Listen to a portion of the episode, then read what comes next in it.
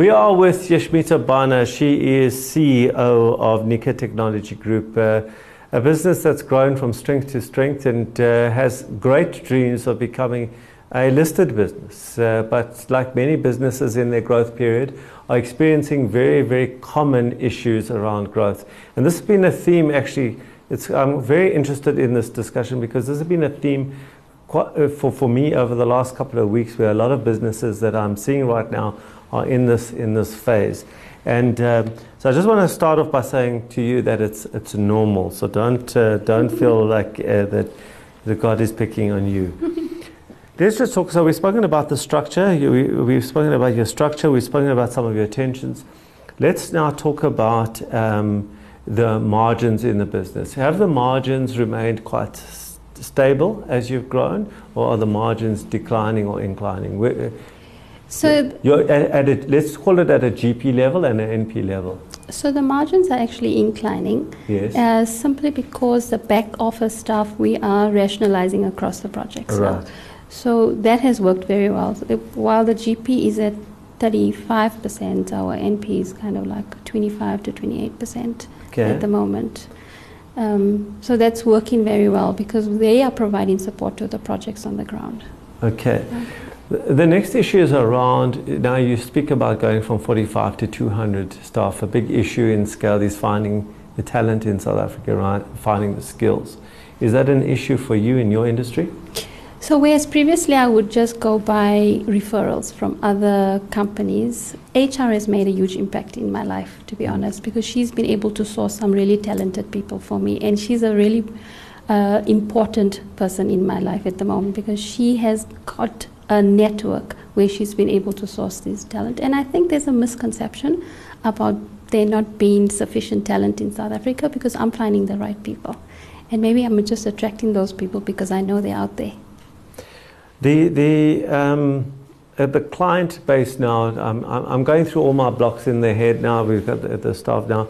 Your client base, um, you talk about 200 million, uh, easy to get, in other words, is the demand knocking at your door, or is there at some point where that word of mouth needs to translate into sales and marketing? I think we've been very fortunate because we have clients now knocking at our door, and it may have something to do with how we deliver because the word of mouth has helped us incredibly. I, I, was saying to somebody the other day that we did CIO drops where we created these little packages and we dropped them off at CIO offices and it created quite an impact. We asked them what the elephant in their room was, mm. and out of that we got three big clients. Oh, so uh, you are marketing? Yes, in a quirky way. Yes, yes. well that's great. But, yeah. Okay. Um, but word of mouth has really been our biggest um, kind of growth enabler in the last six months, I would say. Let, us now talk about the, um, the, the brand, the actual brand itself. Um, emphasis on the brand uh, and the brand value and the, the USP around that brand, or just. So let me give you a cynical um, comment. Are you, uh, this is a question, not a comment, a question. Are you a labor broker no. by a different name? Or is there a brand there delivering a, a, value proposition? So there's a brand there. So while we had started off as a consulting company 10 years ago, you'll notice we've changed our name from Nihka yeah, Consulting. That's why I kept looking down because to the Nihka Technology Group. Right. And what we've done is we've completely revolutionized what we've done, uh, what we do now. So we are kind of enabling the entire data value chain for a client from the way we store data, we've imported a, a product called Rubrics. We mm. store and backup data. We, tra- we design networks that take them, uh, that transport this data. We have information security as, um, as a service offering which secures your data. We integrate it and we have BI tools that analyze it. So we're giving you the full end to end value chain on how to manage data, and that's what we've become. And percentage of, of your staff that are at client and percentage of staff that are actually at your premises? I only have seven staff at head office, and the balance, and the are, balance are all client based. And all on project, in, others with a terminal date?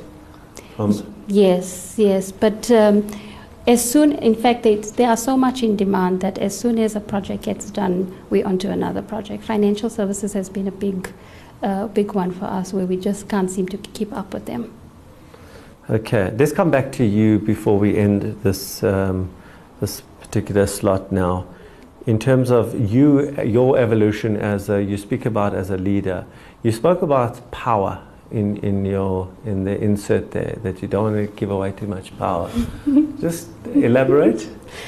I think I still have some residual fear Uh-huh. um, and maybe a little bit of still some control issues inside of me. It's something that I've tried to deal with over this last year, but I think I feel very close to my business. It's um, you know, spending 10 years in and seeing it fail three times and then bringing it back up again. Um, I'm very reluctant to just hand all of it over to somebody. What are you doing differently this time to the last few times that you failed? I'm trusting my people more, and uh, while, of course, they do mess up, I'm allowing the mess ups, Mhm. whereas before would be quite intolerable of the mess up. So the Uh, trust has been a big thing for me in my life. And can any one project sink you? Not at the moment, no. Okay, Yeah. so so your projects are so if you completely if you lose any one client, one big client, you'd survive, I'd easily survive now. easily survive. Yeah. Okay, on- that note, let's uh, let's go to a break, and when we're back, uh, I'll give some of my thoughts and comments uh, about uh, this particular issue that many entrepreneurs in the scale-up phase uh, tend to deal, have to deal with. We'll be right back.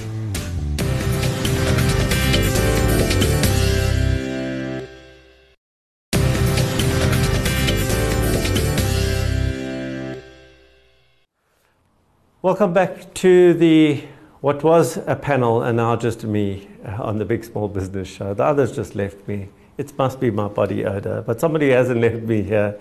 Here is Yashmita Bhana. She is CEO of Nihka Technology Group, and the reason why I keep looking down to read it is because I knew, knew uh, when she was running uh, Nihka Consulting, and uh, now she's got a big vision, and the business is doing phenomenally well. Now, the issue that we, we're talking about now is something that, as I said before, that many growth entrepreneurs face. They're in this phase of growth, and they're in this like what this like speed wobble that's that's going on. You've gone through as an entrepreneur. You've gone through what I, I call the um, uh, competency crisis, which happens somewhere in the middle. Okay, where you go, can I, can't I do it? Uh, and now you now you're at a different phase. Is is that how do I get to the next level? And it's sort of like a person stepping off one step on the other, where you're standing on one foot, you're not as stable as if you're on two feet. Your other foot's about to touch, and you very, and you want to keep stable to make sure that, and then you have to push up to get the other foot and lift the other foot onto the next step. And it's a very vulnerable stage for a business, and very vulnerable stage for an entrepreneur. So a couple of things that I want to let's start off with the, the good stuff here. The question around whether if you're growing and and the margins were getting better was a very important question. And if if the, the uh, what you're saying is right, then your your economies of scale are working. Because very often what happens is people think that economies of scale is a certainty in growth. And very often what happens is you have to layer a business with management, and that management comes at a at a cost and that actually doesn't have any economies of scale. It's actually the opposite. It costs to scale the business and margins decline. So that's a great thing. I was very, when we looked at the structure of the business in terms of your proposal person, your finance person, your HR, your projects, and then I put a question, where's, where's marketing and sales? Uh, but I see you sort of doing marketing, but I put a tick with a cross through it. You're sort of doing it. And I think what's very important if you're going to scale is that there's a that you have to start thinking of that as a function. You might not necessarily have it as a, a, resource right now, and you might probably be thinking about it with your team.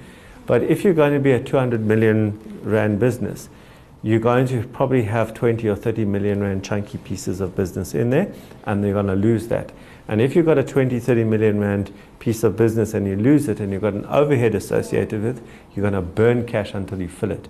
So you want to build a marketing and sales competency in the business. The good times are not going to last forever. At some point, you need to feed the machine. Yeah. So there's more, there's more Yeah. uh, food right now than you can consume, but as you grow to become a di- Yeah. dinosaur, no, only for size, not for, for, for anything else, then, then you're going to need far more fuel to, Okay. to fuel the, the machine. So build that competency Okay. now. um, cash flow for me was a, was a concern. And cash flow is um, something I think at this stage of the business should be sorted. So that to me is a concern. Is that where I would focus as as leader of the business is is trying to understand why that is. And you probably find that that nice person that you are is the same person who's too afraid to ask for that money Yeah. in, right? So for me, that means that you have to go and get, like you had the HR person, Yeah. you have to go and get that person who asks for the money. Do not be afraid to ask for your money. You've worked for it, you deserve it, and you want that b- bus- money to run. But concurrently, you have to go to the banks now eh, and go and get an OD facility. Yeah. Based on your demand, based on your growth, based on all that, this is the time to go and get that OD Okay. facility. Um, let's talk about the concept of delegation and um, abdication. So, delegation um, is when you hand over something to somebody and that person is uh, well informed as to what they have to do, they understand the targets, they understand the operationally what they've been trained. They're the right person, they've been trained for the right thing, and you hand it over in a couple of phases. So, this is what you do, and then you show them, and then you watch them, and then you leave them, and then it comes to the reporting and the controls that you Yeah. need to get there. Now, a big part of your power issue is might be that you're not you, you have to get used to a like a third hand Yeah. proxy for control, which is a report. Yeah. Okay, and and that's coming back, and now you have to read the reports and make decisions, Yeah. right? And so you've got to go through that that journey. Okay. But don't, and I don't think you are. The mistake that many entrepreneurs make in this space is they ab- abdicate. They go, okay, you do that, and they don't give them what to do, and then they, the person messes up, and they go, Yeah. okay, we've got an issue. Okay. Um,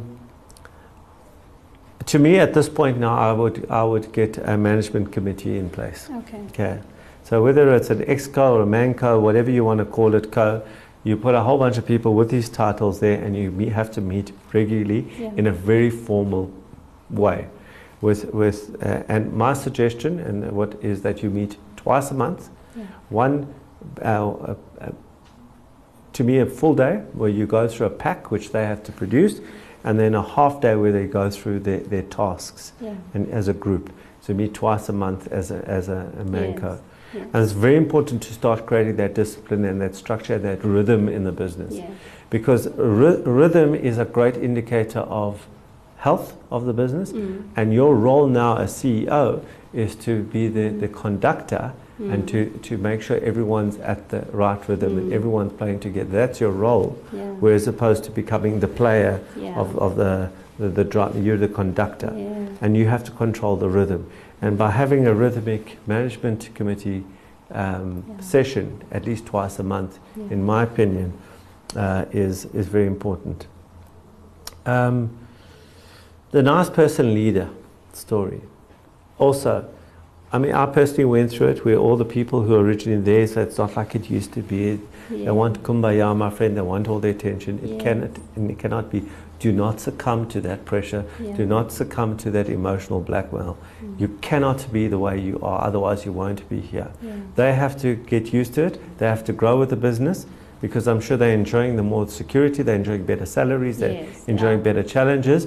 Mm. What comes with that is less kumbaya, my friend. Yeah. Okay, and a, a far more formal thing.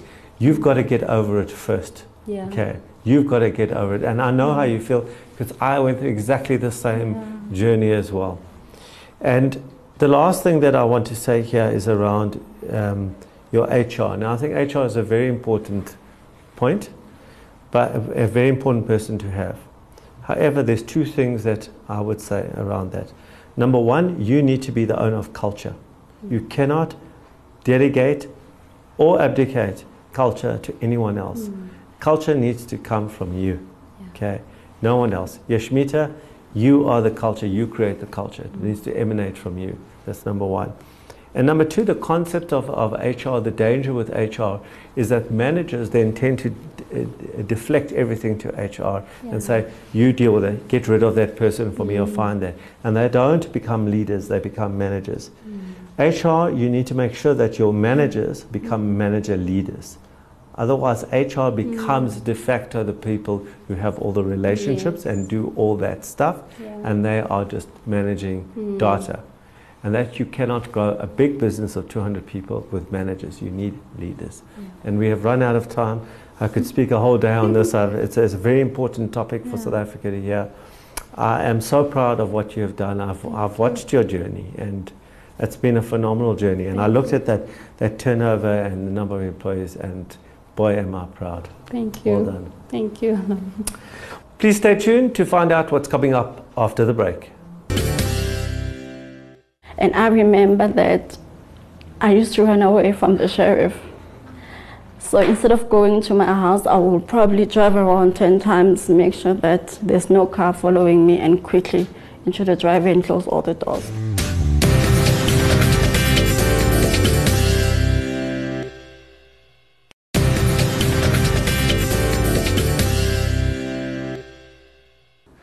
Welcome back, and this is the Psyche of Success slot. Last week, we introduced you to Mathe Moshoeshoe, Mathe Moshoeshoe from uh, Properties. She has an incredible story, quite a cliched story as an entrepreneur. Last week, we, we heard her story, how she started off. She worked as a receptionist. Uh, then she got an opportunity to do her first uh, deal in a township, saw a market, and then eventually plucked up the courage to start her own business. Started off very slow, and then slowly, slowly, she started to get some traction. She had one success after the next, after the next, and then hubris set in. Bigger car, fancy clothes, celebrity in the newspaper, TV, radio, everything, and didn't focus on the business. And the business went into decline. Let's pick it up from there. Welcome back. Thank you, Allon. Okay. Right, so what happened? So now you didn't focus on the business, you've got the fancy car which is costing lots of money, you you know, you're the talk of the town And the lifestyle also. and the lifestyle And the boyfriend also. and the boyfriend Hmm. boyfriend, just one, huh? Just one. Who Okay. actually uh, Okay. helped me to be broke. Okay. Mhm. So then what? What happened? How do you get back on your feet? Well, tell us about how you how did it feel when you lost all that? Didn't you didn't you feel oh, why did I do that? Because you must have heard the stories of other people doing that. At first, I thought it was a dream. hmm and I will look at my bank statement and look at them over and over again and said, but I had that much. What happened? Where did it all go wrong? And I, I was depressed, Allon. Um, I actually, um, I depended on medication to, to, to sustain me because I couldn't face the embarrassment. I couldn't come to terms that at some point I was a millionaire and suddenly I have nothing. The car that I had was repossessed. And I remember that I used to run away from the sheriff. So instead of going to my house, I will probably drive around 10 times, make sure that there's no car following me, and quickly into the driveway and close all the doors. And it was really, really tough, you know. And I'll look at people who started after me and where were they, and realizing that I could have been far better than them, then I had to start literally from zero. And the worst part was that when I actually went into the decline, I had a lot of investors who believed in me, who said that uh, if you believe that property is worth it, we'll put money into it. Just go and do a good deal because that's how people know me. You know, money follow good deals, Mm. and I could do good deals. So I couldn't go back to them. I didn't know what to say. That "Ah, I don't have your money Mm. something happened they don't understand you know and now they actually want the firstly pulling out hmm and they want their money back and they want it now they How do- want it now How do you, how do you deal with that? that was stressful so i actually have to think of a way firstly to build up the cash flow number one. Number two, find a way to be able to repay all the debts that I have and to rebuild the business from scratch. But this time, make sure that I'm making wise decisions. I've learned my lessons. I'm not young anymore. And I've missed great opportunities. Some of those investors were good investors who are probably will never, hopefully, with time, they will regain the trust and do business with me again. So I realized that what are the gaps in the township market? Because it's a market that I understood very well. I realized there's a new trend that's coming in, which is the room of, um, I think it's called rentals, but it's little rooms. So I actually said that I owned one stand, which I didn't sell, and it was in a good location. So I realized if I can just get in matching a property investor, sell them a good deal, a stand with the building package, manage it for them, and actually teach them how to manage it afterwards if they don't want me to do it for them. So from there was just a replication of the same thing over and over and over again. So that helped me to build up the cash flow. Then I realized that I have to be smart with my money, especially with my investment. So I started looking out, investing abroad. So my first deal that I did abroad was in Dubai. And I bought a unit which was for rental, solely for rental. I then actually the guy who was actually helped me to say said that you're in South Africa, we're looking for a partner in South Africa, would you be interested? And I said, of course, I mean, that's what I do for a living. I, I actually, I sell property, I'm also an investor. That's how I managed now to tap into the international markets. And then you, and then you started building your business. I started building the And have you paid all your, your debtors? I, I did. you paid them all I back? did. What I do is that I actually work out all the deals. How many deals do I have to do to squash all the debts? So each and every deal that I do, it was specifically for a certain investor or for a certain debt that I need to close up. So that's how I worked it out. I want to ask you a question. We've got very little time left here. Now, there's somebody watching who's been through the story in some way or another. Okay. And, and what I really appreciate about is that people are telling the story. It's an important story. It's happening out there all the time. But if there was somebody in that position right now who was in that fancy car, fancy clothes um, moment of their journey where they think they, they thought they had arrived, what advice would you give to them? I would say to them, build up the cash flow. Very important. Build up the cash flow. There's no rush into buying a big car. That will come with time. You need to have a healthy financial um, cash flow. It's very important. Secondly, you need to build a brand. You need to diversify your, your portfolio. At least you need about seven income streams. So that if one is not is lacking up, you have others to back you up. So, and also you need to bring something unique to the market because everybody is doing probably the same thing. You have to find your niche, something that will be unique for you, that will attract more business, more business associates, and you can't compromise your brand. You must have your values. You need to know what you stand for. So your vision, your mission, and your goals must be aligned with what you're doing practically, if I may put it that way. What a great place to end. And uh, I just want to commend you on your bravery for telling your story. And, and we're very proud of uh, what you've achieved. I'm very sad to, to hear the, your, your downfall.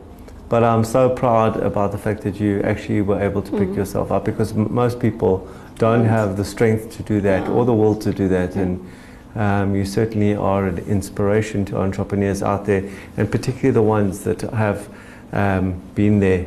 And uh, many of us have been there. Thank you for being on the Thank show. Thank you. Thank you so much. Do stay tuned for what's coming up next. Let, us uh, talk about this thing called the LinkedIn police. What is that? Okay, there's a couple of um, offenses that will get you locked up in LinkedIn jail.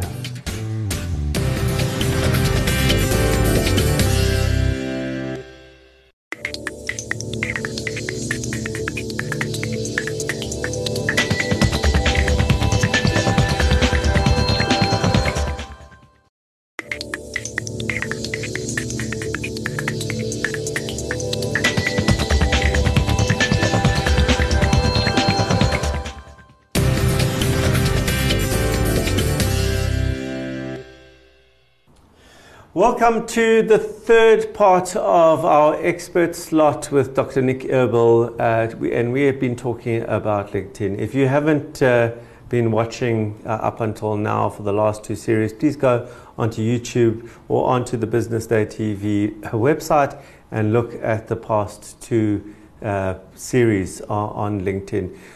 In series one, we spoke about what is this thing called LinkedIn. We know it's the biggest B2B, business to business uh, social media platform in the world. We also then moved on in week two to be talking about how do we set ourselves up uh, in terms of our profile, what is a good profile, what is a bad profile. And some of the things I remember from last week were to look like this on your picture, black and white, and to show your jawline, and you've got to squint. That's a, a little bit like something like this but not like that. Okay, but today we are talking about actually using it, getting those clients. So welcome back, Dr. Nik Eberl. Dr. Nik Eberl, of course, is CEO of Reciprocation Marketing Academy and uh, somebody who actually used LinkedIn to connect with me many moons ago. That's right. Right. So let's talk about how do we take that connection to, and convert it into sales? Because that's Okay. what we want to do, right? Of course. So what you have to do, first of all, you have to get clarity about who it is that you're looking for on LinkedIn. Who's your ideal client? Secondly, you have to get the sales navigator, which is part of the premium package on LinkedIn. It's about 800, 900 bucks a month, and it gives you the ability to search granular, to do granular searches uh, on your ideal client. So, for example, I recently did a search on chief marketing officers in the ICT industry in the US for companies over 1,000 employees. I got 727 results. LinkedIn is telling me who they are, where they work, how many shared connections between them and me, when last they've been active on LinkedIn, have they posted, when and who has started a new job in the last 90 days. So this is vital intel because obviously somebody that starts a new job is a lot more open to new ideas. Okay, so so now I, I I've used the Sales Navigator, and I'm assuming there are other parts to the the premium. So let, let let's just cover that because there's the let's call it the freemium model, which is quite powerful in of itself, and then there you can buy the the, the premium model. So this 800 to 900 rand is that where it ends? Are there different levels or? Yeah, there's different levels. It starts at $29 a month, and then it goes up to 900 Rand a month for the Sales Navigator. Basically, what Premium gives you, it gives you the ability to see everybody who has viewed your profile in the ni- last 90 days, which is very important because on LinkedIn, people view you for business reasons. So once they've viewed you, it's a great door opener to start a communication. Secondly, it gives you the ability to send in-mails to people that are not connected to you. For example, I recently sent an in-mail to the global chairman of PwC and I got a response. I won't tell you what I said. No, I can tell you. I invited him for an interview. I got a response. So this is a, a really powerful ability of the premium package on LinkedIn. So, so we spoke about what you should do. Give me some of the definite no-nos, what you should never do on LinkedIn. You should never spam people on LinkedIn. You should consider LinkedIn as a relationship building platform. So anything that you wouldn't do in building a relationship face to face, you should not do on LinkedIn. What you must do, very importantly, you have to be active, you have to be proactive. You cannot just put up your profile, start connecting, and then sit back. You have to post regularly, at least daily. And you have to post these short posts. as a new form of posting which is called broetry. Not poetry, broetry, which is storytelling, and it's become a science and an art on LinkedIn. It's Give very me an exciting. example. Give me an example. For example, last week I was fired, and um, these are the reasons. In fact, there was a, a post yesterday by somebody that got fired by the uh, by a business association, and he went into the story, but it was done in a valuable way. So the lesson that he has learned: what do not engage with people that don't match your values. It's very engaging. It's got a lot of interaction, a lot of likes, comments, and it goes a long way to positioning you as a thought leader. And that's what you want to do on LinkedIn.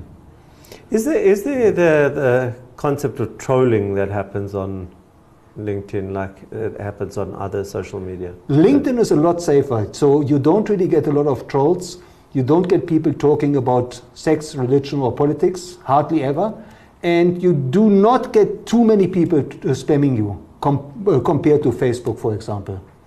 And the, the, the, now let's talk. Go back to the getting the, the meeting. So you send the invitation, and it's simply just communicating via the, the internal messaging uh, uh, service within Absolutely. LinkedIn. Within LinkedIn, and then you then try and then you ask for the meeting. You say, should we set up a meeting? It's So- like as simple as that. So there's a number of scenarios. First, it gives you the ability to reach out and find your previous past clients, which if you had a good relationship with past clients, obviously they'll be open to a meeting. Secondly, the first thing people do, they look at your profile. You must have a good profile that clearly spells out your value proposition.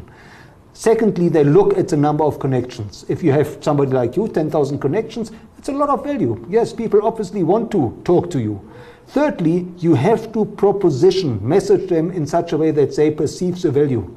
So not to say I want to talk about my product, but rather say I want to learn more about your business. Ideally, do what you do, interview people.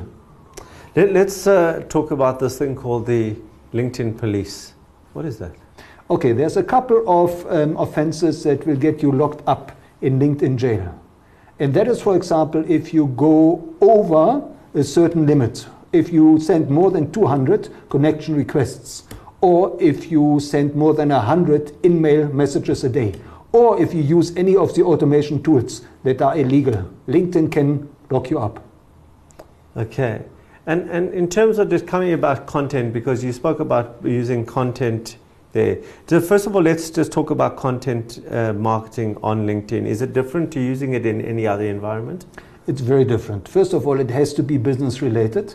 Secondly, what people really gravitate towards are these short posts that are illustrated by either a picture or video and that position you again as a thought leader, where you share your insights. And it's very simple. I mean, if you just look back at your experience as a professional and start jotting down all the insights, all the tips and tricks that you've gathered over the years, share them one by one, and ideally illustrate them by a story. What happened to you last year when you spoke to a client and the client did buy from you? What was that secret um, uh, instrument or, or that you applied? That is what people are looking for. Dr. Nik Eberl, it's been an absolute pleasure having you in studio with us uh, over the last three weeks. Um, we've learned uh, about what is this thing called LinkedIn, and I think most people watching the show understand it to some degree, but not to the degree we understand it now. Second of all, what to do and not to do in terms of setting up your profile. Mm-hmm. And thirdly, what to do and what not to do in terms of how you communicate with potential clients and how to actually convert that into meetings and therefore hopefully into sales. Thank you, Dr. Nik. It's been an absolute pleasure. Well, that's it uh, for the expert slot. Do stay tuned for my reflections on the entrepreneurial journey.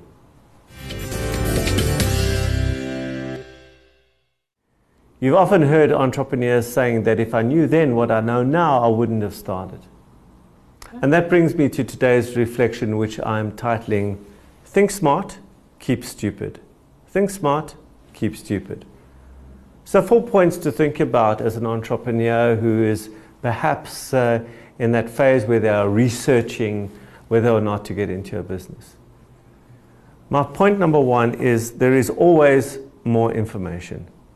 And what I mean by there is always more information is that very often entrepreneurs find themselves in this research phase where they're researching and researching and researching and researching and then never feeling that they've quite got all the information and therefore do not start. Too many entrepreneurs fall into, or non entrepreneurs fall into that category where they are just in this research mode and never ever push the button, the start button to start because they feel that they, they need to complete some sort of equation which is uncompletable or incompletable. My second point is also called there is also there is always more information. Point number one, there is always more information. Point number two, there is there is always more information. And what I mean by that is once you've started, once you've started the journey, you've pushed the start button, you've you know started in your mom's home or you've started in the cliched garage or you started by renting your first premises, employing your first person, then the, the learning has to begin then. Then the research has to continue. Because many people that then start businesses make the fatal mistake of stopping the research once they've started the business. It's almost like when you finish your matric or you finish your degree that you think that learning ends there. Research and learning never ends for the successful entrepreneur. Point number three is the more information, the more risk averse that I become. And this comes back to the first point when I'm uh, in the early stage of researching my business. The more I know, the more I realize what can go wrong. And so I become more and more timid and more and more afraid to start my business. I'm saying to those people who have this inherent need to know everything, you are actually doing yourself a disservice if you are going to be a successful entrepreneur because you just won't start because you will see everything that can go wrong. My final point is that the, the, the more information you have, the better your decisions will be. The more information you have, the better your decisions will be. And very much like my first two points, once you've started your business, you need to be seeking that information and learning from the past mistakes, from the decisions you made in the past to ensure that you're making better and better decisions moving into the future. So that's it for my reflections for today. I hope you enjoyed today's show and enjoyed the content. I certainly did. Remember, if you think it, write it down and make it a reality.